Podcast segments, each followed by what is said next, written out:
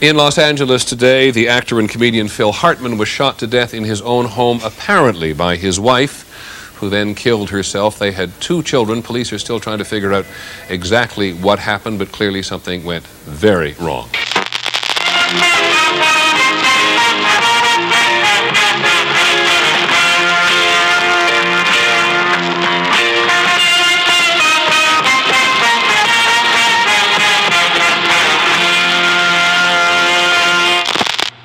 Jacob Do America is presented by the good people at the Podbelly Network. my fellow Americans.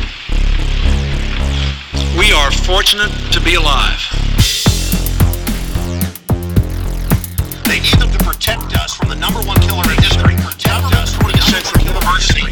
A study on why killed 290. A study on why it's called democide. Google it. It's called democide. It, world's coming to an end. Everybody wanted to know all the details about the flying disc that we had in our possession. Had in our possession. There's an old saying in Tennessee. I know it's, it's in probably Tennessee. Tennessee. I know it's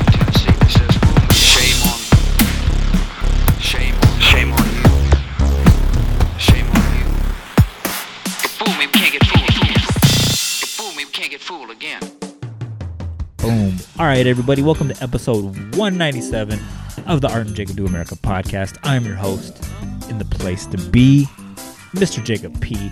And sitting right across from me on this beautiful oak desk over here that we're sitting at is the brown recluse, Mr. Art Trail. Art, say hello to the millions. millions. What the fuck is up?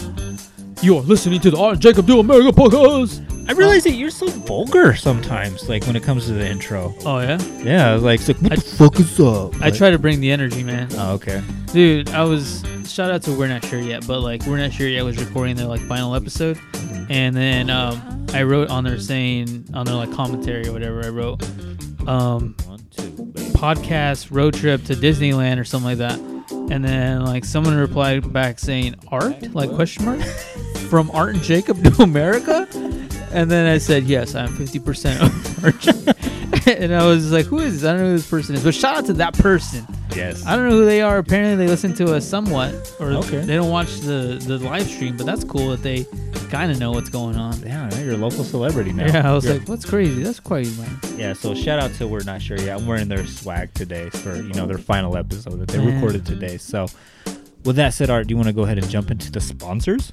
Yeah. Uh, so, um, Caveman Coffee, guys, go to cavemancoffee.com. Check out their entire inventory. They got coffee. They got hibiscus tea. They have cacao butter. They have sweatpants, hats. They got everything you could ever need in your life.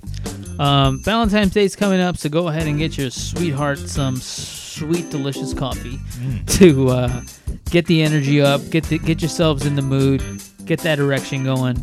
Um, nothing helps with an erection more than hot coffee. Um, so, uh, guys, take a picture of yourself drinking the coffee. Take a picture of yourself wearing the hat. Take a picture of your erection and tag us, tag them. Um, and when you purchase these products, you can receive 15% off by typing in America at checkout. Guys, I kind of said out of order. Usually I have an order that I say these things in. I kind of fucked up here. But guys, go to cavemancoffee.com, type in America at checkout, tell them Art Jacob sent you. And that's it. Yeah, so speaking of sponsors, guys, make sure you check out our other sponsor, guys, the great, the powerful, the flavorful El Yucateco hot sauce. Guys, the kings of flavor since 1968. That is 50 plus years of Flavor Town. When you think of Flavor Town, you better be thinking of El Yucateco. You better Yeah. not be thinking of Guy Fieri. If you do, I'm gonna bash you over the head with this red El Yucateco that I got right here. But guys, El Yucateco is found wherever food is sold. So you can go to your local supermarket, you can go to Walmart, Target, you know, you can go to Kohl's or fucking Thrifty, wherever fucking food is sold in your neighborhood, you'll find El Yucateco in the ethnic food aisle or just like wherever hot sauces are at. They always switch it up regardless of where you're at. But in case you cannot find El Yucateco or they just don't have the flavor that you want, they got seven different flavors that you can choose from.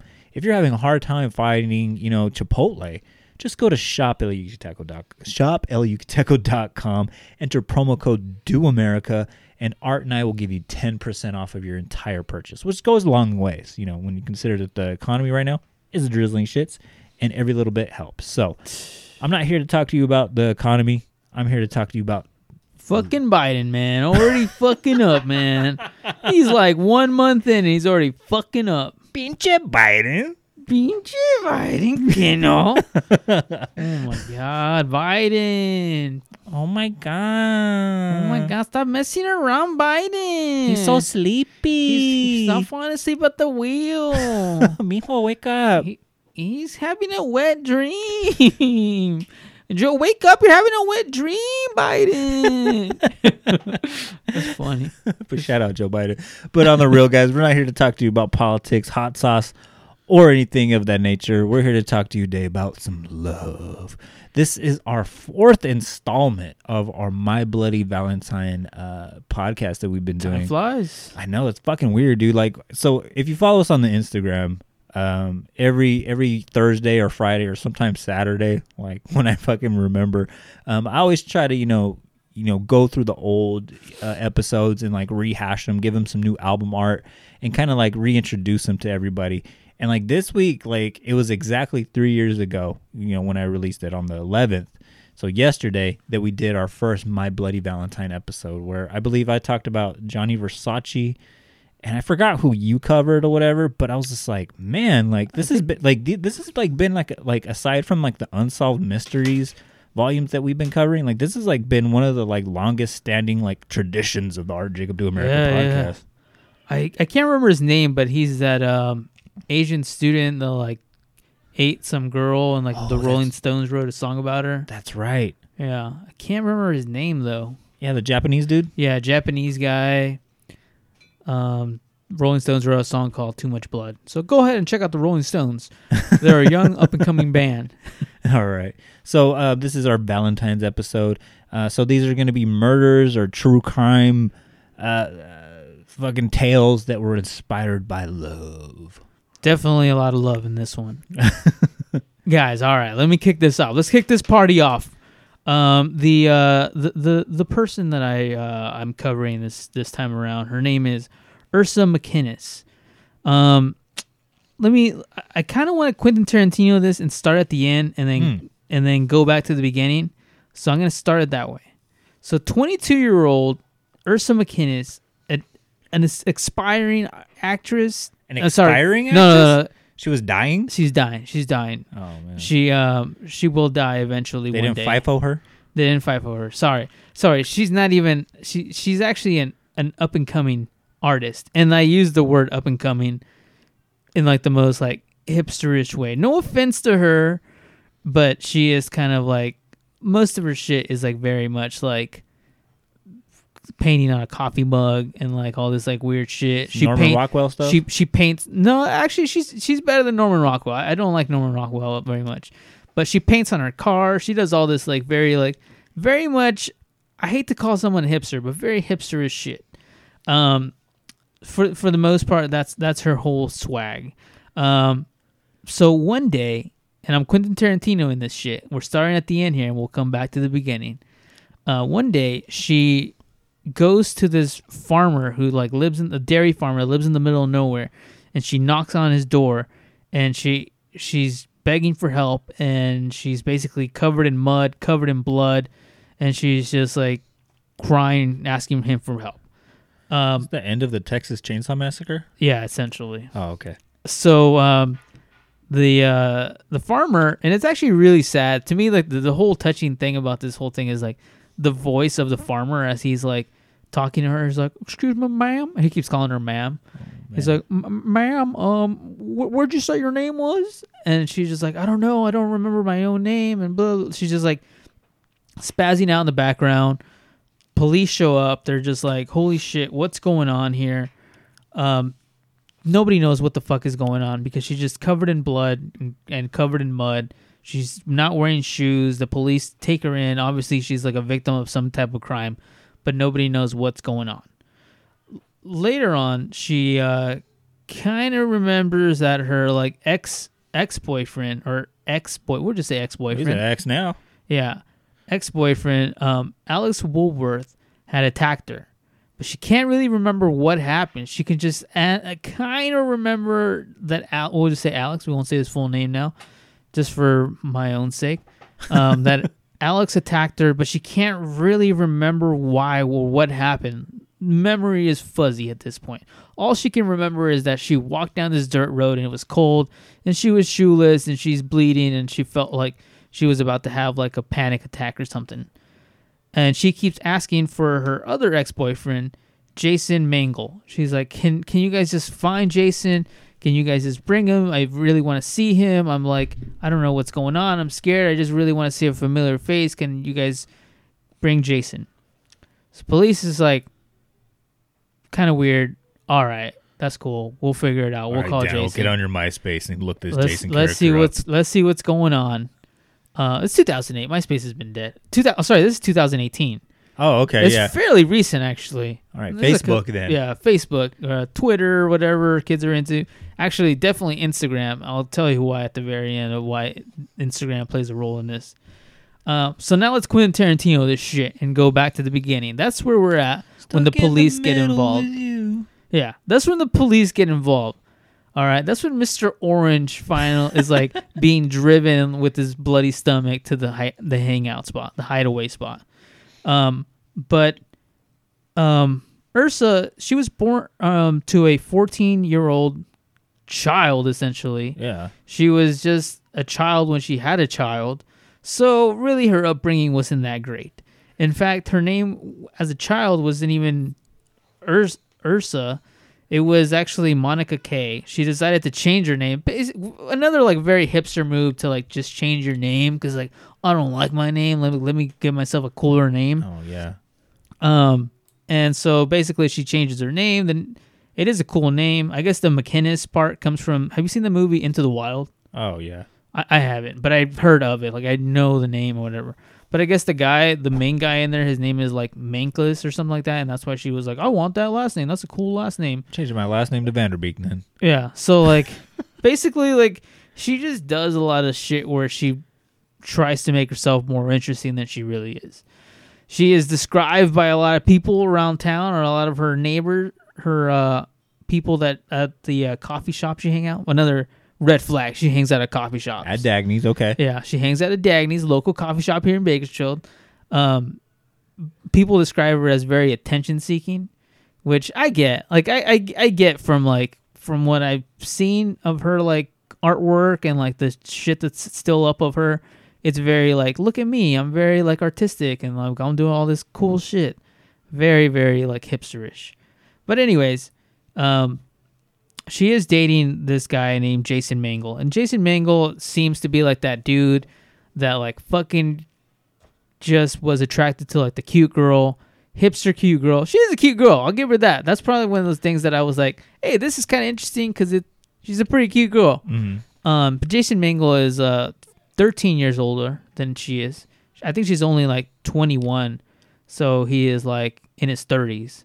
He kind of has his shit together at this point in his life. He is a he is a medic in the in the U.S. Army, and so he gets deployed all this like while he does all this shit. He he's a very like thoughtful guy. Like he just just basically has his shit together. You invest in Bitcoin. Yeah, basically, but the dude still seems to have like that one foot where he's like, I haven't given up my fucking hipster years yet. by like, I guess he like still rode his bike to the local coffee shop and all this bullshit. That's bullshit, by the way. If you don't own a car, and you're hanging out at a coffee shop. Come on, get get your shit get your shit together. Get a job, hippie. I, I appreciate that you're a medic in the U.S. Army, but it's like, come on. And apparently, like he had his like whole medical degree or all this bullshit. He had like all this stuff. Like he had a lot of things going for him. Cool guy, actually. but um, anyways, um, him and um Ursa start this relationship. They're they're in this like hot and heavy relationship. Um, and then somehow, for some reason, she decides to cheat on him with the other ex-boyfriend that I mentioned earlier, Alex. And basically, Jason is just like, man, that fucking sucks. Like, you know, we had a good thing going. We were like thinking about marriage. Like, things are getting really serious between us. But like, I'm a mature ass man, and like, you're kind of like fucking immature right now, and you're kind of acting your age. Which I'm just like, man, good for you, Jason. Good for you for recognizing the Yeah, red he handled flags. that good. Yeah, he handled that shit really good actually. So he's just like, you know what? I'm gonna go ahead and like he gets deployed for two weeks to go do some like medical training stuff, And then when he gets back, um, she's just like, I've been raped. I've been raped by like this, like by one of your friends, and like I really need your help. And he's just like, oh shit, like that's crazy. I'm so sorry. Like this is terrible. And like that's its own like police investigation, where she's like accusing like one of his friends of like raping her, and like he's just like, oh shit, like I'm here for you. Like no one, like no one should go through what you're going through, kind of thing. And then um, nice guy, Jason. nice guy Jason. She like later on it breaks that like she was just drunk and like she just regretted that she like slept with this other dude.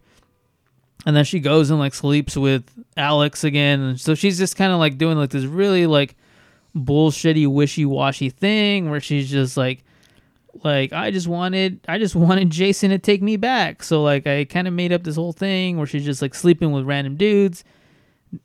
Jason is just kind of like, dude, you fucking like lied about my friend raping you, and you not only that, but you also slept with one of my friends, and now you're sleeping with your ex boyfriend, who's the dude that like you, bas- we basically broke up with with each other because you started hooking up with this other dude that you met at a coffee shop. Like this is kind of bullshit. Like I'm kind of done with you. Like whatever.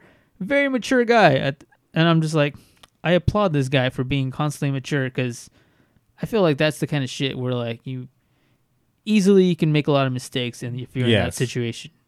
Situation. Easily. Manipulated. Yes. Yeah, easily you can you can slap a woman and I don't know about that, or I'm not going there with it, but I'm just saying. a lot of dudes get in trouble for doing dumb Ray Rice type shit for, Yes. in that scenario. There are some dudes like that. What I was thinking is like, oh, okay, he's probably gonna feel bad for her. and He's gonna take her back and shit. Or shit. that. Yeah, or and that. then he's gonna go down that path over and over again, repeat the cycle. Or that, yeah, no, of course. So basically, I'm gonna try to not follow my notes too much here because I know the story pretty well. Um, but anyways, he uh, he's kind of over that shit. He's just like whatever. She moves back to her hometown, which I can't remember what it was. It was like Let's just say Bakersfield, let's just say Bakersfield, California. he gets a job job at Dagny's. She he so all of a sudden she's out of the picture for a few weeks, and then she starts messaging Alex again. Alex is the dude that she not the main boyfriend, not Jason, not Jason, good guy, Side piece. the side piece guy. She starts messaging him saying, "Check out all this artwork I've been working on. I'm gonna be back in Bakersfield. Uh, let's hang out. Let's hang out at Dagny's again. Yeah, on first Friday. yeah, let's go to First Friday, hang out. I'll ride my fixed gear bike down there. um, so they meet up. They're like back and talking at Dagny's. And uh, Jason, who is notorious for like hanging out there and riding his fixed gear bike there, shows up and he's like, "Oh, it's my ex girlfriend with her ex boyfriend just hanging out here. That's cool. Like, even though she just accused like a bunch of people of like rape and all this shit, like." he basically says like, "Hey, this doesn't sound like a good idea, like a healthy idea for either one of you guys. I'm just looking out for both of you guys. I'm just being the mature adult here." And then um, they like scram to his place, and so he's just kind of worried about. And I, I would imagine like they this is a woman that he wanted to marry at one point, so I'm sure a part of him still cares. Yeah. So he goes over to um to his house, like just rides his bike 'cause it's kind of on the way back to his place, anyways. He was gonna fly out of town, anyways, so he needed to get this, his shit out of there and just go home and drive by this dude's house. When he drives by, he notices that her car is still running. It's still it's just outside with the doors open and it's running, and he's just kind of freaked out. Somebody calls the police because they're like, "Hey, this like suspicious looking dude's riding his bike around." and he's like checking out the this house and like looking through this girl's car and like police show up. Nothing nothing weird's going on. They're basically just saying like they were just having a conversation inside whatever. I'm using air quotes. I don't know what they were doing in there. But um basically like nothing suspicious is going on so then jason's just like whatever maybe i'm just being paranoid i'm out of here later good job police thank you for showing up and like showing me that nothing's weird nothing weird was going on Well, Three hours later from that point, Alex is murdered by uh by Ursa. Ursa, that's her name. Yeah. Oh, so she murders yeah. him. So she murders him. So basically, here's the here's a part where like the twist happens. Like this is the big twist, and this is why I wanted the Quentin Tarantino this shit. Just because the twist is so fucking weird. Because I think leading up to this, I think everyone thought that maybe Alex was gonna kill someone or Jason was gonna kill someone. Yeah, I thought she was gonna get murked. Yeah. So basically, what she claims is that she claims that it's all self defense. that that her and Jason went out to the middle of the woods to like talk and all of a sudden he his attitude started changing and he started carving the word boy into her arm which ties into this whole different story about how when she was younger she was very like gendered confused. Another hipster red flag. Yeah. i'm gendered confused. No i'm just kidding. I mean there's like some i'm sure that that's like a real thing whatever. Yeah. I'm just a redneck from from from fucking Bakersfield, so whatever. Anyways, um, um, basically he starts carving the word boy into her arm, and she's just like, "What the fuck is going on? Is that Jacob's baby? Is that Jacob's baby's just staring at me through a crack in the door right now?" That is funny. I see you. Anyways, um, so um, so uh, basically, this whole thing is like getting fucking nuts in the middle of the woods. Um, she he starts cutting the word boy into her arm, and or so she claims that that the word boy was carved into her arm. So in self defense, she starts stabbing him to death and like cutting his dick off. Oh my god. Yeah, no, it get it gets pretty bad, and so baby, cl- earmuffs, baby. yeah, you're definitely gonna want earmuffs for this. um, cuts his dick off and like just leaves him there bleeding. Next thing you know, she's at that farmer's house, doesn't remember what happened. So the police show up. The police is like, okay, I mean that's that's possible. Maybe he was trying to take advantage of her. Maybe we'll, we'll figure out what's going on here. The police start like looking into it. It's like doesn't really make sense. So she's claiming that he was in the driver's seat, she was in the passenger seat. So like, let's say you're in the passenger seat, it would be your left arm. That would be like the one that he would probably carve to write the word boy into her arm, and then, uh, but it was her right arm that had the word boy into it. And so like the police is like, that's kind of weird. It's kind of awkward. Like, why would he do that? Like, why would he grab your right arm? Like, reach all the way around, forget that you have a left arm and grab that one, and like. So how did this happen? Why isn't there that much blood in the car? If the if this whole thing happened in the car, there's a bunch of blood outside the car. There's just a few drops inside the car. And not only that, but like he had like 17 like stab wounds. It kind of seemed like you were already like free and clear after like the first 3. Yeah. Why would you keep going?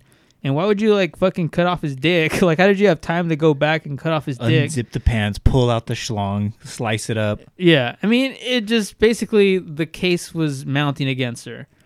Um, she she's taken to court. The whole thing turns like extra creepy when she gets to court, and like these questions are being brought up to her.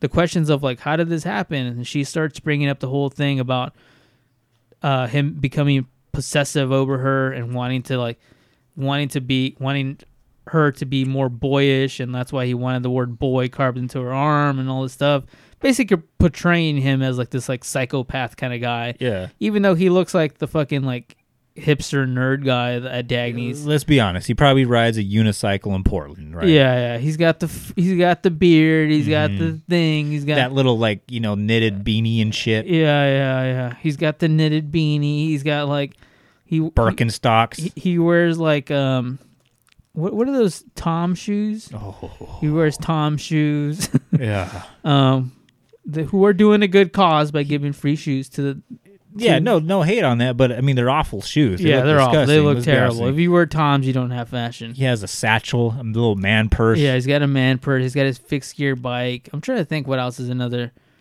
Really, I'm sure he drinks like that fancy beer, Yeah, which I no. like. It's good beer, but He, he crafts his own beer too, like in his mom's basement. You know, speaking of beer and hipsters, downtown Bakersfield has been overtaken by homeless people since the hipsters stopped hanging out down there. Oh yeah. Like, you know, say what you will about hipsters, but they need to come back because we need to like take all those homeless people and put them back in their camps where they belong. the FEMA camps. Back in their, um, you know, the camps. You know the ones I'm talking about. Skid Row. Put them back in Skid Row, back in those uh, concentration camps. The Cecil Hotel. yeah. Um, but anyways, the case doesn't make any fucking sense. Jason gets brought up to, um, you know, the the smart boyfriend, the guy that's has his shit together. He gets brought up to the the uh, to the stand to like ask him what happened, the events of the day.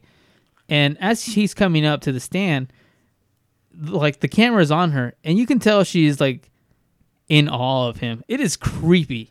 The the image of her at this point, and she kind of changed her look.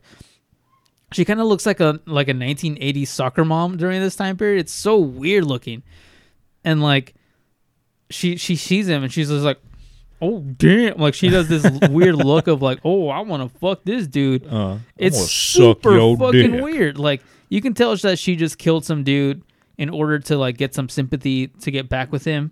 Like she went that far out of her way to like just make it all like please get back with me kind of thing. Like I faked the rape.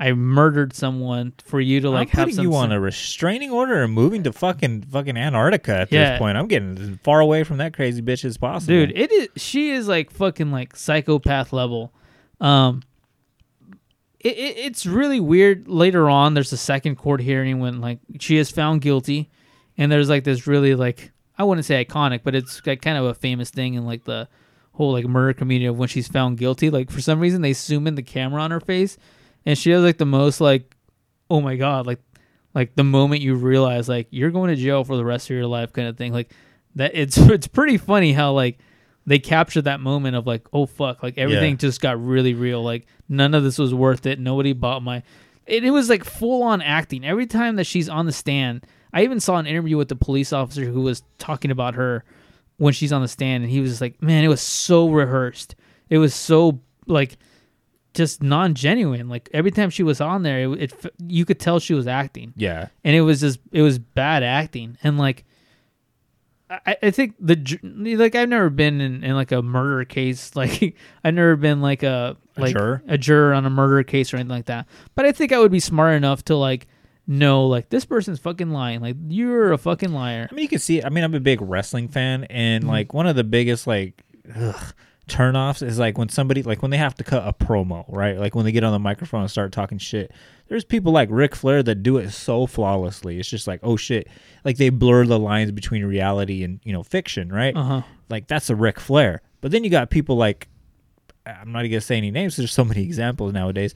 They get on the mic and it's just like you know they're they're having like this fake beef with this other person, whatever, and it just sounds like oh wow, like you read that off of the script behind the scenes like 10 minutes before you came out here. And like you you're like the worst actor ever. Like there, there's just certain cadences that certain people like it just doesn't feel natural at Yeah. all right? You can just tell. And then like there's even like that middle ground too where it's just like oh yeah that was like a good promo but like oh wow you can still tell that that was like rehearsed like six or seven times. You just got better at being bad. Yeah. I mean, like there's a line in like the whole thing where they ask the they're like cross examining her and they're asking her like what's the meaning behind the whole boy thing being carved into your arm? And she's just like it it was symbolic. It was no longer just a boy. I was his boy. And I was just like you could tell somebody fucking trained you to say this shit to like that sounds like some shit they'd put like on a lifetime tv movie and shit Yeah, and I was just like, just everything she was saying was just like bad. Like maybe she just had a bad team behind her of like coaching her up on like what to say, and they should just pled insanity or something like that. But uh, it was just bad. Anyways, later on when she's actually getting like, so she gets she's guilty, and now they're gonna sentence her to like how much time you're actually gonna do for murder. Um, at this point, she changes her look completely. Like now she has short hair. She has very boyish hair. To like, a part of me is like she's kind of doing the whole role now of like I'm gender neutral or whatever. Yeah. Like I don't know what it is, but like, um, she goes from being like this like, like 80 soccer mom to like being like, she looks like some like hipster skater boy now. Um, She looks like Bieber. yeah, she kind of looks like Justin Bieber now at this point, which is weird because she's pretty cute in the early thing, in the early times, and now she kind of looks like Justin Bieber. It's kind of a mind fuck. Hey man, ain't nothing Justin wrong. Bieber's pretty cute. He's Um, pretty cute, man. Um, but anyway, so at this point, the judge is like reading. She does like this whole thing about apologizing to to his family. It sounds like she finally realizes like I fucked up, and she does like the worst apology where she keeps saying, "There's no way I could ever say I'm sorry, but I'm sorry," and like it's just like the weirdest thing like ever. Like the way she does like her apo- it's so bad for she could you could tell she's trying to be like artistic in her apology but it's just it's just so bad like it's Yeah. not a very good apology the judge basically says like you fucking suck i'm gonna sentence you to life and you won't be eligible for parole until 50 years from now which she would be like in her 70s at that point. Damn. So basically, like she's probably not gonna serve. It's basically a death sentence. Um, but anyways, I brought up her Instagram or whatever earlier. She's still on Instagram. I actually added her on Instagram. Wait, was- what? Yeah, she still has an Instagram and she sells her paintings from prison now, and like she has some pretty cool paintings on there. I actually thought about buying one of her paintings. For, Bringing it in today. yeah, I wanted to. I, I still might because they're not that expensive. okay. But and Put some money on her book so she can get the chicken top ramen or what? Yeah, man. And like I was just like, it's kind of cool. Like, I I mean, it's not cool, but at the same time, like, now I follow her. I even wanted to like see if we can get her on the podcast. just like message her on Instagram, and she even has this thing like DM me for pricing on my on my paintings or whatever. And I was like, damn, like I don't want to buy these paintings now, but like It kind of reminds me of um I forget the serial killer. Who's the serial killer? John Wayne Gacy. There you go. Yeah, he has like Pogo the clown paintings and shit. You know the story about those paintings? He actually doesn't paint them. He gets other people in prison to paint them. He has like this whole like assembly li- line of paintings of people just painting these like stencils of Pogo the Clowns, and he just sells them for like Oh, a lot of money. Yeah, it's a fucking ripoff. I am so fucking heartbroken by that now. Yeah, yeah. I think he painted like one for himself, and then Oh, everything okay. else has been like a stencil for it. It like picked up traction, and I was like, let's just fucking become millionaires in prison and eat all the fucking chicken top ramen. We can add egg on that shit on special Yeah. occasions. Yeah, dude. But anyways, that's that's the story of uh of Ursa. I- I just thought it was super interesting, just because as I was as I was going through it, I was just like, damn, I've been in these like crazy situations where like, especially like when I was younger and I was like involved with these like hipster ass like girls that like weren't all steady mentally and like Let's just face it, man. Everybody has that crazy ex girlfriend. Yeah. Some of us have two or three. Like I said, I had a very dark 2011. Yeah, yeah. No, Yeah. I mean like I mean I feel like I just made a lot of mistakes and put myself in bad situations because of like just being dumb and young and horny. Like essentially like that's all it I'm young and full of cum. Yeah, and like I feel like I don't know if I would have been as as like smart as Jason and been like you you kids need to like we need to call the police because something weird's happening like that whole thing like I, I applaud him because he obviously, obviously he's 13 years older than her so he must Yeah. have some gets his shit together but still like I, I still applaud him i think that he does a really good job and we should all be a little more like jason and keep our like fucking like our mind and priority and maybe not our heart all the time There you go. um, but yeah, I don't know. I was fascinated. I was like, I could have totally seen myself being the dude that gets stabbed in a car and like my dick cut off. oh no. I, I I feel like there must have been so many times in my life where I could have been that guy, man. So I don't know. Go go go ahead and add her. I'll actually like let me read out her uh, her Insta tag really quickly. Her uh, Insta tag is a dirt underscore fiend. So go ahead and add her. Dirt fiend. Yeah, Dirt underscore fiend. yeah, dirt underscore fiend. I'll put that on the YouTube too. Um, so, um, and go ahead. She's she's a cutie. Go ahead and add her on there. So dude, I'm so glad that I didn't pick the one that I was gonna pick because I started researching uh, the Jodi Arias case. We Mhm. brought that up with Yadira on the Richard Ramirez episode we did a couple uh, weeks back, and there's a lot of similarities. Again, another hottie, uh, fucking stabs her boyfriend to death. Tries to lie on the stand, dude. Almost the, the, the- almost the same story, basically, right? Mhm. So I, I maybe she took a lot of cues from Jodi Arias because I think that happened ten years before your lady. Mm-hmm. Uh, but yeah, that would be super awkward if we both told like the similar story, like going into it. Jodi Arias, an episode further down the line, probably we'll have Yadira back on for that one. But um, yeah, I'm so glad I decided to switch it up. good so choice. yeah, so speaking of um, uh, the, la- la, the topic that I wanted to pick, um, uh, you know, I, I was gonna pick Jodi Arias just because you know got brought up or whatever, but you know I started researching it and it was gonna be a doozy, and these are you know quick and simple episodes, you know, and I wanted to keep it, um, you know, straight to the point, and I wanted to put you know a better face on it. So um, I was looking up cases, you know, of um, you know women killers, right? Women Mhm. serial killers. Something you don't really see too often. There was that lady that you know uh, that was based. The movie Monster was based off of, and I was just like, I know that has like a technical term to it, and so when I looked it up, and it's um exercise or hold on, let me make sure I got that right. That's why we got notes, motherfucker. Um, ux or uxoricide. I'm probably butchering the fuck out of it, but it's like when a significant other from the female, you know, gender, um, kills, you know, a boyfriend or spouse, and it even says it like in, you know on the Webster's dictionary of it. It's super rare when it happens, but when it happens, it's almost ten times more violent. Or you know, there's a lot more passion put into it, and I was like, perfect. And so, like the Wikipedia, Perfect. insert that sample right there, baby. Um, but when it does happen, it's like very passionate or whatever. So they have like on the Wikipedia like different cases, like famous cases, and it goes all the way back to like antiquity and shit, like Greece and all sorts of stuff, like when so and so did so and so wrong and whatnot, right? And so when I got down to like you know more modern times, I got to like the '90s. Uh, Phil Hartman came up. Um, Phil Hartman you know, if you're within our, you know, generation, uh, we remember Phil Hartman from Saturday Night Live, like when Saturday Night Live was like the shit. And like Phil Hartman was like the main guy of Saturday Night Live. And we're talking like this is like when David Spade was on there. We're talking about when Chris Rock was on there, when Chris Farley was on there, like Adam Sandler, like all these like people that would go on to Hollywood and become like these huge mega stars, like, you know, five, six years later after being on Saturday Night Live. Phil Hartman was the king of Saturday Night Live at that period of time. Um, but Phil Hartman led a super interesting life. I mean, maybe down the line we should do like a whole Phil Hartman episode. Uh, but Homeboy was super interesting. Um, he actually was born in Canada and as a teen moved, you know, to California.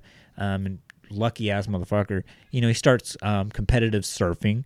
Um, then he, um, out of high school, you know, he's trying to figure out what he wants to do with his life. And his older brother, like, has this gig, you know, uh, being like a drum tech for, you know, famous bands like uh, Jimi Hendrix experience. And so Phil Hartman actually becomes like a roadie for Jimi Hendrix in the late Wow, 60s that's pretty cool. And then you know he's still trying to find himself as a person and whatnot. Like he's not yet like you know a famous comedian or anything like that. And so he's you know what? You know i'm gonna go to school and i'm gonna study graphic design. And he's like i you know i'm a pretty creative person. And so he actually you know gets a job again with his brother who has like all these like hookups within the industry. And he actually like starts doing like you know graphic design and album artworks for 40 like fucking top 40 album covers uh, for people out in the time. So like bands like Poco, America, uh, Crosby, Stills, and Nash. Uh, one of the Poco um, album covers kind of reminds me of your favorite album, uh, Deftones' um, White Pony. It almost looks like something that inspired the album art for um, White Pony. So you know, I invite you guys to you know check that out. And he actually designs the fucking logo for Crosby, Stills, and Nash. So we're talking about the logo for a fucking a rock and roll Hall of Fame band that Phil Hartman fucking you know you know created. That'd be like if um fucking uh let's say Joe Rogan fucking you know before he was like Joe Rogan on Fear Factor or the UFC or his podcast or whatever you know back in the 80s when he was still trying to find himself he designed the logo for like Nine Inch Nails or some shit. Like so super interesting cat. Um he you know later on was just like you know what? This album you know, designing album covers, that's cool and all, but like I miss like I want I want that social interaction that like I had like when I was in high school, like where my gift was making people laugh. So he enrolls in what's called the Groundlings, which was like, you know, it's a pretty big deal, you know, in LA. Like you get like again, a bunch of famous comedians come out of there. Um, you know, I'm not gonna waste time going over all the names, but just like anybody big that, you know, that's made it like on Saturday Night Live or later on like in the 90s or in the early 2000s kind of came from like this movement from the Groundlings. And again Phil Hartman was the king of the Groundlings. Like they were I was watching um, a news documentary you know about you know Phil Hartman's early life and whatnot.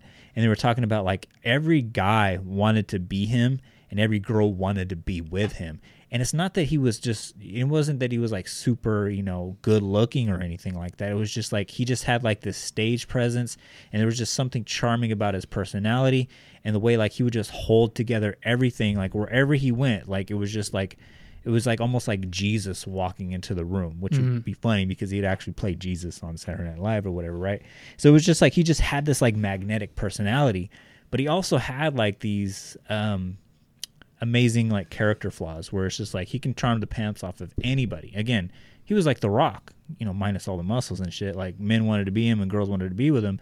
But like he would get married to women and, you know, they like the first two wives that were on like this news documentary about his life they would say like yeah like everything just seemed like like a fairy tale like i was marrying like my prince charming and we are gonna live happily ever after and it just seemed like immediately after that, he would just shut down. Like you know, this nice guy, uh, you know, like cool dude persona, like it would just drop, and like he would just become super introspective, and like he would just start pushing me away. Like the the two previous like ex wives, and I believe there was a you know a fiance before this, whereas like it just seemed like he would just lose interest like in the marriage and the relationship, where he would just start pushing them to like, hey, maybe you need to, you know, get a job like out in New York and like find yourself like you know you know, on the the Broadway scene or whatever, you know, while I'm doing my thing out here in LA, and you know, all the wives and you know, ex wives and ex girlfriends were like, well, no, like I'm with you, like I want to be with you, Yeah, yeah. and he would, it just seemed like he would always push people away and kind of shut down,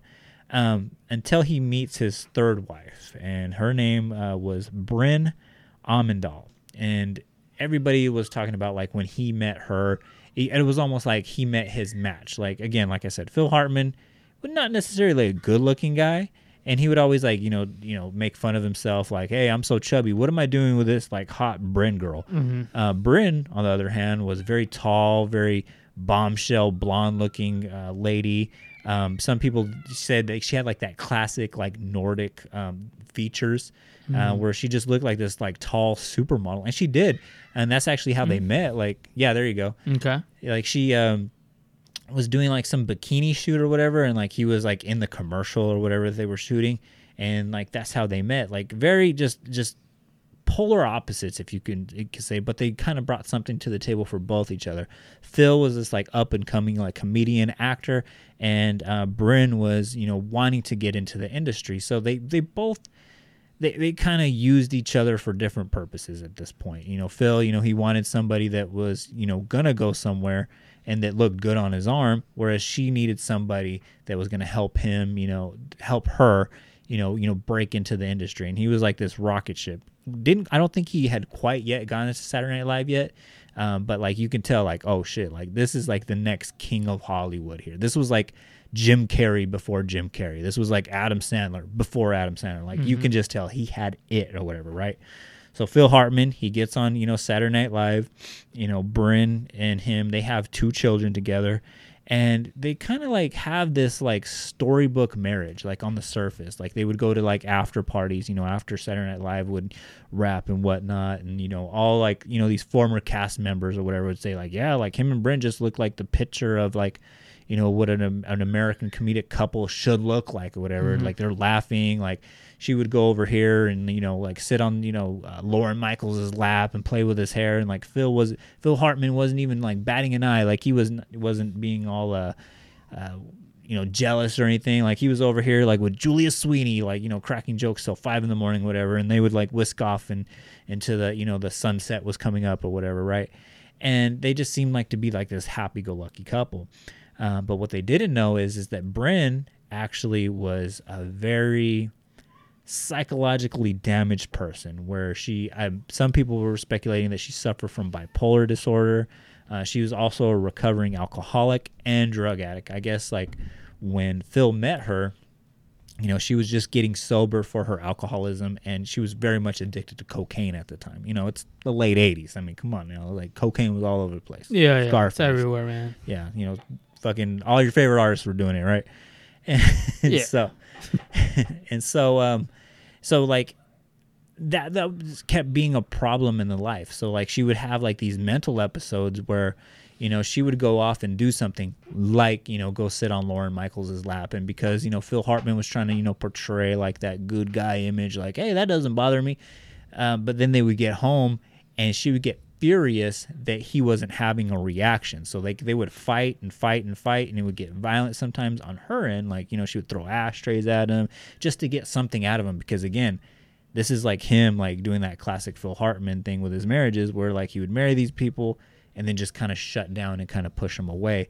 And so they he said like one of Phil Hartman's friends said that like yeah to avoid like you know the conflict and whatnot he would just you know pretend to go to sleep and like she would just be you know arguing with herself like having a one-sided argument you know in the house like desecrating the house and whatnot. But he like the way he would combat it was just like you know what I would just pretend I was asleep and um, you know to avoid you know confrontation and whatnot. And so like a lot of friends like started to see this like after a while. Um, phil hartman again like spends eight seasons eight seasons on Saturday Night Live, and you know he's kind of like, you know what, like I, it's kind of run its course, and then. You know, like you could tell, like the new cast members started to, you know, file in. This is like when you get like Jim Breuer and you know Will Ferrell, like all like that new class. Like you know, like when your time's up. Like yeah, like I'm the king or whatever, right? Like I'm good at fucking doing you know an impression of Bill Clinton, but it's it's time for the new class to come in or whatever, right?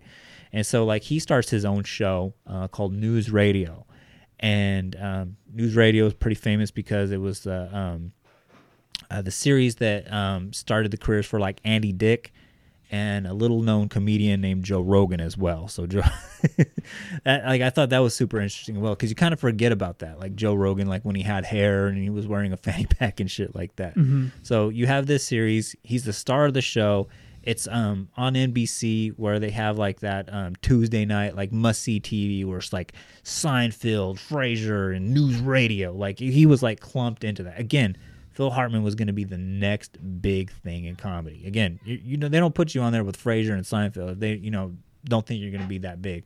So all of a sudden in 1998, um, Brynn, uh, she's having a lunch or dinner or a late dinner, late lunch dinner with producer Christine Zander um, at this restaurant called Buca di Beppo, and Buca di Beppo is like fucking like a step, in my opinion, is like a step below Olive Garden. So like I, right there, like that's just like kind of a weird fucking move right there. Like why are you?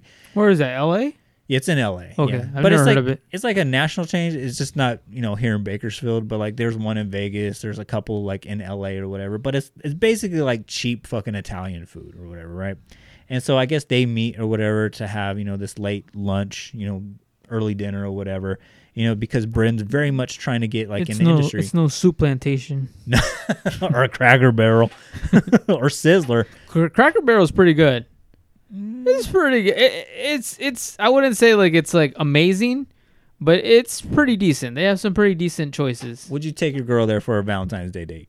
No, I wouldn't. No, Okay, I wouldn't. But there's like there's there's there's levels to this shit, and uh, definitely would not.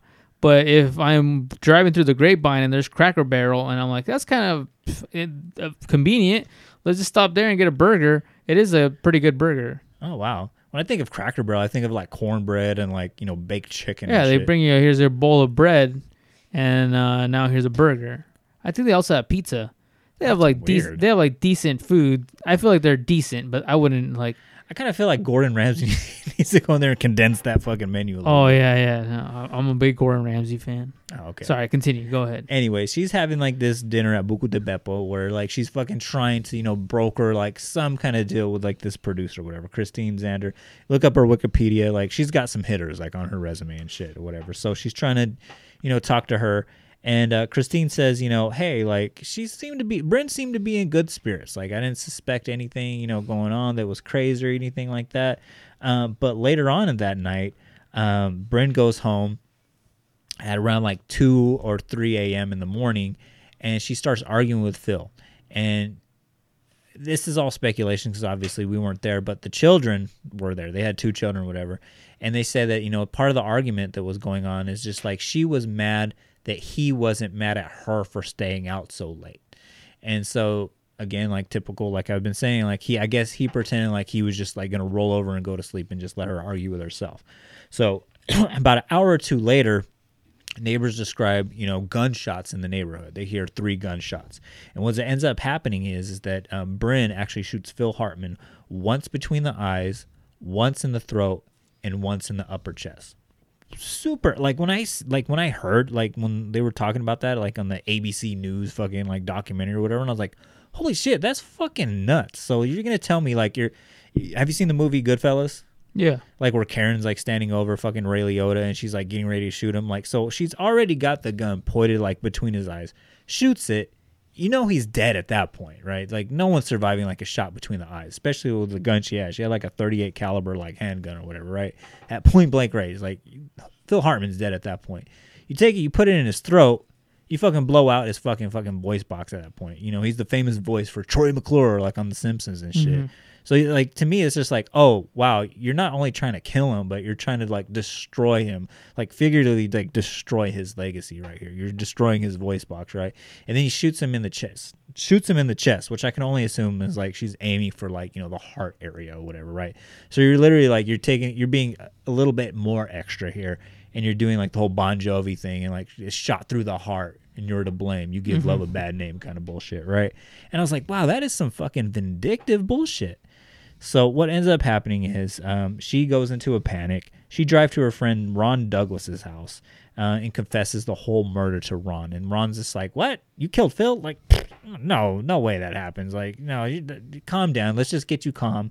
And he, he's like, Ron says like in an interview, he's like, I could tell like something was up with her because she, you know, she would get hysterical and she was known for like saying like crazy shit like this just to get attention because she was very much an attention seeking person. And so he's like let me just sit you here down. I can tell you've either been drinking or you're, you're high on some kind of substance or whatever right? Just chill out here for a minute. Let me go get my wife bonnie to go make some gourmet coffee for you whatever right? Um, and you know everything will be all right. Like no you don't understand. The kids are still in the house and phil's body's in there and like you know like i don't want them to wake up and like you know see it, their father dead or whatever. And he's like all right, like if you really did kill him, like let's go over there and we'll check it out. Like uh, you're probably just tripping balls right now. Again, she was a former cocaine addict, so it's just like oh, she probably just she probably shot the dog or whatever and thinks and whatever, right? That's what that was what Ron was saying. So they go there, and as soon as they go there, they find like the children like at the front door, like crying. And Ron's like, "Holy shit! Like this actually might be real." So he runs into the bedroom and you see Phil's dead and immediately calls 911 and the police are already on their way because the neighbors had already called 911 and shit. And you know they immediately you know to get there and they escort the children out or whatever. And it's funny it's not funny but it's heartbreaking because you see like some of the news footage of like the cops like taking the children out and it's just like i can only imagine right? Like here's your dad. Here's troy mcclure or you know fucking um, who's the fucking um, the other character he fucking plays like on uh, The Simpsons or whatever. But all around, like they just show like at the beginning of this documentary, like this really good guy, and he says like over and over again, where it's just like you know the thing that gives me the most joy in in life is like being a father or whatever, right?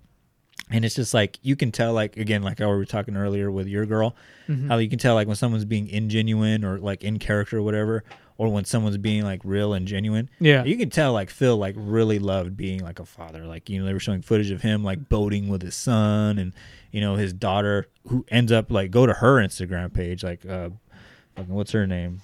I'll bring this up right now um, Birgen Birgen Hartman. She's fucking dime piece herself, but he, like you know, as a child, like he would tell her like you know on like the home video footage, he was like, "Oh, Birgen, you're the most beautiful girl ever," and like she is. She's a really good looking, you know, kid, and so you you could just like it was just heartbreaking to see. It's just like, oh wow, like to lose a father like like that, and your mom's to blame, and the way she killed him. I was just like, man.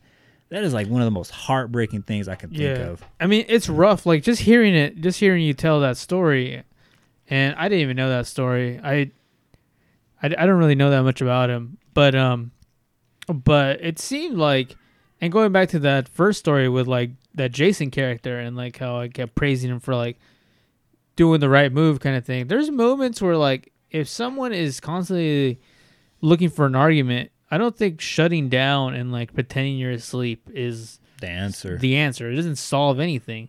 And it, it kind of almost points out like you needed to do something about this. Like problems don't just go away without addressing them. mm-hmm. Like they either like they just escalate or evolve. Like so it sounded like, you know, both things happened. Like yeah, it evolved to something worse and it definitely escalated to like the murder of of, of Phil Hartman. So I don't know. I mean, if anyone's listening to this and they're just like, "Man, I just keep avoiding arguments and like sh- sh- shelving them for the next weekend or whatever it is," like you should probably address that shit. Yeah, no, get that. Like, it, I mean, I'll just say it right now in my own personal life. Like, whenever me and my girlfriend like have arguments or whatever, or you were in there too long podcasting, like, just like, hey, like, listen here, like, the rest of the like we address like we talk it out. I make sure we don't go to bed mad at each other, right? We we go from A to Z. We get that shit handled because you're absolutely right. Like you do not want to shelve it because that fucking grows into something like you know cancerous later, both figuratively and you know you know, literally, you know, like when you Yeah. do some bullshit like that's that's toxic behavior within itself. You think Yeah, you're yeah. avoiding confrontation, but you're just creating a bigger one down the line. Definitely. And like there's this uh there's this book called uh The Subtle Art of Not Giving a Fuck and um I think I met I've referenced like his other books. There's like a book he has called um uh Love is Not Enough and um but anyways, going back to that subtle art of of not giving a fuck. There's this whole thing where he talks about how there's people that are willing to create fires to uh, attract firemen and people that are wanting to find people that create fires to be the firemen kind of mm-hmm. thing like i want to be the fixer to this like broken down person and and vice versa like i need someone to like help me like and it's just this constant ouroboros of like There's that word again. of like of these two unstable people that don't understand the way a relationship should be where it's it's and one of the things that I, I would you know like if if if you or your girlfriend were to like lose your job like it's not your girlfriend's job reason or like it's not her role to like make you feel better about it. It's not her job to like make you like like help you fill out your resume and like make it mm-hmm. better. Like like yeah be supportive but that's at the end of the day like you're your own individual and like you have to understand. I think there's people like that phil hartman thing just seems like he was very much like dependent on like on her to the point where if if the relationship wasn't going well he didn't know how to deal with it. Mm-hmm. Where it was like it needs to be going well because i don't know how to deal with conflict. Yeah. and it's just one of those things that the reality is like life is conflict. Life is this constant like struggle and like that's all it is. Like mm-hmm. You just need to know how to like deal with struggle and like deal with with conflict because it's it's never gonna get better you just gotta get better at dealing with it I mean, how do you make a sword? You know, by fucking pounding it to death. You know what I'm saying? Yeah. You got to fucking. I mean, the strongest steel out there. You know, it comes from fucking. You know, beating the shit out of it, setting it on fire a little bit. Don't set things on fire. Don't beat the shit out of your significant others. That's not what I'm saying here. But it's just like that's conflict in itself. You know what I'm saying? There's a violent act that creates a beautiful thing like a sword or whatever.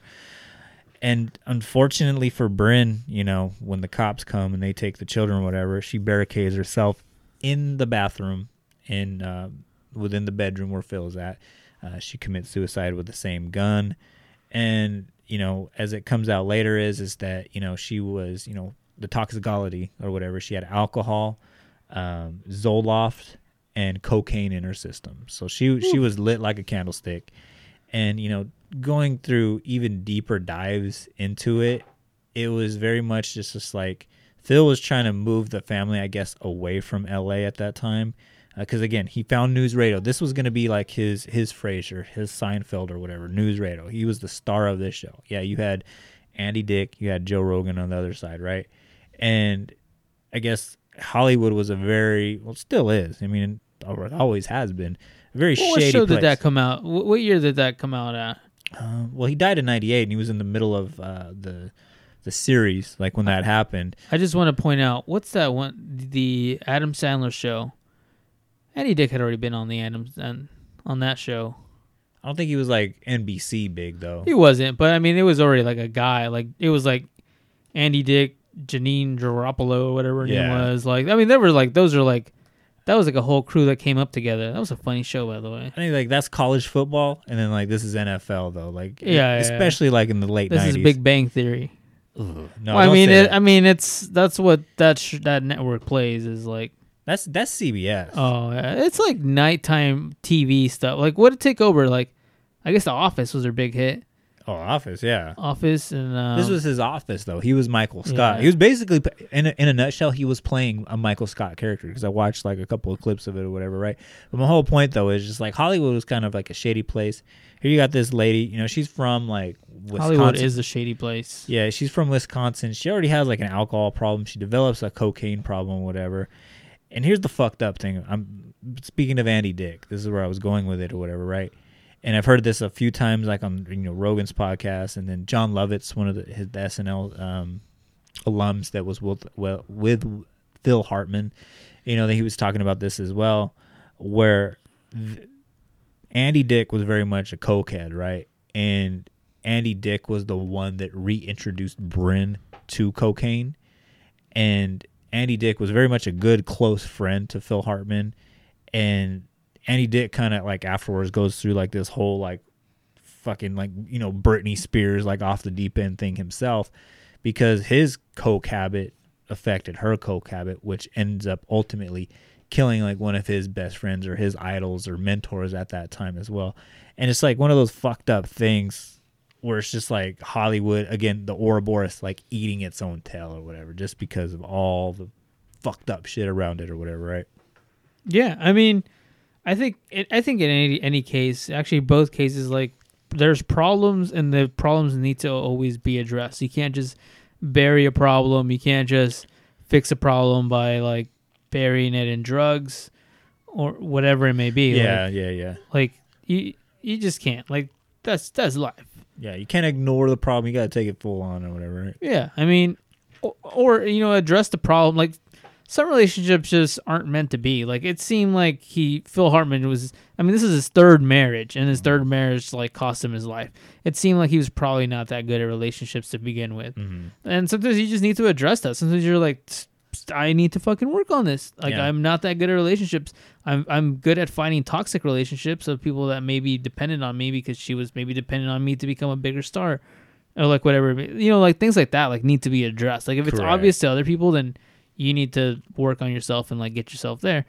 I and whatever it may be. Like i keep thinking back to that jason guy from the first story and i'm just like that dude fucking knew his role in life where it was like you know what? I'm a fucking medic in the military. Like i although i enjoy like hipster like cute girls like like that shit's not the end of the world. Like i need to be able to like be more than that. Like i have a mm-hmm. career to look after and like things like life is gonna evolve. Like i'm not gonna be into like hipster cute girls for the rest of my life or maybe you are but whatever like you have to evolve there's other hipster cute girls out there in the world Hipster cute girls that turn into soccer moms who turn Yeah. into boys later on yeah in life. Yeah. and then the cutting people's dicks off Ooh, no. be careful yeah. Stay away from hipster girls and Brynns, all right? and that that is a real story on my part. That was a dark 2008 um, story. But anyways, happy Valentine's everybody. Not to end this podcast on sour two sour notes if you will. You know, I kind of want to, you know, shed some, you know, good light on it. What do you have what do you and your significant other, your girlfriend have planned for Valentine's Day this year, sir? I hope it's not any Carl's Jr. Uh, it's going to Carl's Jr. You know what? I'm kind of like I don't want to say I'm winging it, but uh, I'm depending on what the weather's going to be like um, this weekend. Um, I, I I enjoy going hiking. I think that one of one of the things that I've always wanted to do is going hiking at the Hollywood sign, so that's on the table, and like maybe just go into uh, Speaking of Hollywood. yeah, go into a fancier dinner in Hollywood. Be careful, man. Hollywood that's uh Well, I mean, uh, you know me. I don't like LA. You're an LA fan, but I, I've never enjoyed LA. I've never enjoyed many of the things that it offers. Besides, like now that there's no concerts or Disneyland, I feel like it, uh, LA's true self has showed itself. Where it's like, what do you got now, man? Like, there's nothing here for me. Like, there's there's nothing. Like, what's the difference between you and Oildale? Maybe cleaner air, slightly cleaner air, maybe more homeless people, but like the the shit's not there. But like I enjoy hiking. She enjoys hiking, and so like I think that going to um to the Hollywood sign, which is like one of the more iconic hikes in California, that you don't have to go to like a national park for. Um, that's what I want to do. I was like, we both enjoy this shit. Let's do this shit. So what, was that? Is that your dog? it's a demon. That's creepy sounding. All right, what are, what are you guys doing? Anyways, um, uh, well, we we were gonna go to um the beach, and we were throwing around some ideas of like what to do or whatever. And like she wanted to do at first, she wanted to do uh Santa Monica, and I was like, like you said to your point, everything shut down. Why? Like Santa Monica has like the dirtiest water. You can't You really gotta go go. Santa Barbara, man. It's beautiful. Said that too, and I was like, maybe there, but I was like, it's February. It's gonna be cold. Like nothing's worse is like than being Yeah. cold like at a beach. Like They I just hate put that. the Pleasure Dome up in Santa Barbara. The weather's perfect 100 year, 100 percent of the time. but like I was just like it's like going to Morro Bay. Like I hate Morro Bay. It's depressing. It's cold. Like I'm cool on that. Maybe like when Bakersfield reaches like 104 degrees, like we'll go do that. But it's just like nah. Let's save that for summertime. So like my idea was is like hey we have this is our first official year with the baby. You know he was born the the sixth of February. So he had a Valentine's Day last year where we were just like she was healing in the bed, you know. So it was like we couldn't really do anything except fucking watch The Office, fucking yeah. eat Carl's Jr. or whatever, and watch uh, funny Watch peop- Grown Ups. grown ups, yeah, on an iPod, like Rafa. Listen to the Patreon to get that joke, guys. Um, but so like this is like the first year like we're gonna be able to enjoy him during Valentine's Day. So I was just like, hey, why don't we just go to like the zoo? So what we're gonna do is we're gonna go to the Fresno Zoo. Oh, that's Um, pretty cool. You know, I made sure like you know during these COVID times, you know they're gonna be safe or whatever, because like that would suck to go get fucking COVID at the fucking zoo or whatever. They check, you know, they do all that shit. I believe there's actually free testing there as well. So I was just like, hey, fuck it, let's do it. Let's get tested for COVID and go see some fucking uh fucking animals. And How shit. fast does they give you your results? I guess like within an hour. So you have to be there like at nine. Okay. And then the gates open at ten, so it works out anyway. So Crazy. Um, you know what? You brought up the beach, and not to get too into the beach thing, but like today I was thinking about like, dude, I really want to go to the beach. Not like L.A. beaches because I don't really, I don't even enjoy those beaches, but like Santa Barbara beaches and like, like that whole area. I know you don't like Morro Morro Bay, but I I think they have some cool shit. What's that one that everyone from Bakersfield goes to? Pismo. Pismo Beach. I don't like that beach, but they have good clam chowder. Like, is a good beach though. It's a good like Avila Beach. I love Avila Beach. I, actually, I was gonna land on Avila Beach as like the final destination because they have a a uh, bike tour that you can do where you basically can rent bikes and go from like winery to winery. Oh yeah, I saw that. Yeah. like so that's kind of what I want to do for my birthday. Um, And it's in May too, so it'll be like perfect. yeah, so like I'm I'm super stoked for like that. I I, I can't wait. I've never even been a beach person, but like I really want to like rent bikes and be at the beach and like maybe like buy a longboard and like ride a longboard across the beach or something like that. like for some reason I've really gotten that like kick in me lately where I'm like this is the year that I'm to finally enjoy sun. you can get a tan, get like ten shades fucking darker than this you already is, are. This is this is the year, man. This is the year I finally give into happiness. get that vitamin D. I'm son. to I'm to I'm to do it this year. Cool. So, with that said, everybody, I hope that you guys have a beautiful Valentine's Day this year. Um, you know, even if you don't have a Valentine, just love yourself. If that's the moral of this story, be like Jason. Don't be like Phil Hartman. You know, love yourself, love others, and that's all. That's all. That's the fuzzy thing I'm gonna land on this week. So, Yeah, I agree. I mean, respect yourself. Res- I mean, that's all. Wu Tang. Clan said it best: protect your neck. Protect your neck. Respect yourself. Other people won't respect you if you don't respect yourself. That's right. Can't love others if you don't love yourself. Tell your mama your boo boo too. Shout out Elizabeth Jackson. Shout out Elizabeth Warren. Shout out to We're Not Sure Yet podcast. Uh, rest in peace. Uh, keep doing what you're doing. That's it. Good Obviously, luck on your future endeavors. yeah. Good luck on your coffee and your mortician skills. So, with that said, guys, uh, we can no longer shout out our sisters of the We're Not Sure Yet podcast, but we are official podcast podcast members of the Podbelly Network. Boom, right there. Here's the pin. Uh, but you can still check out other great podcasts. If you like our podcast, you probably like other podcasts on the network, like the world famous Sofa King podcast, my homeboy Eddie at the RRBG podcast, Nerds on Topic, uh, the multiverse of Stephen King, that's still a podcast there, um, as well as uh, there's podcasts on there called Changing Hearts and Minds. So if you dig our podcast, go check out those podcasts on there, um, rate, review, do all the stuff. Uh, but guys, if you want to help us, uh, make sure you check us out on all the social medias at Art and Jacob Do America, except for Twitter. We are at Art and Jacob Do A1. Uh, subscribe to the YouTube channel. Um, if you want to get more content every week, um, Art and I do an extra Patreon episode every single week before we start recording the actual episodes.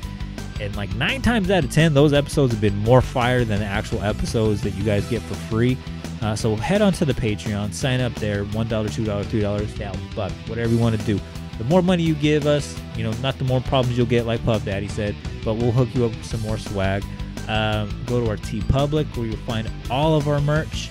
Uh, but with that said, everybody, I'm fucking starving, man. My fucking ass hasn't ate since fucking 10 a.m. in the morning. oh damn. Your boy is too thick, and I'm trying to lose that weight, but I'm about to pig out right now. So with that said, everybody, have a happy Valentine's Day. Stay safe, and good night. Good night.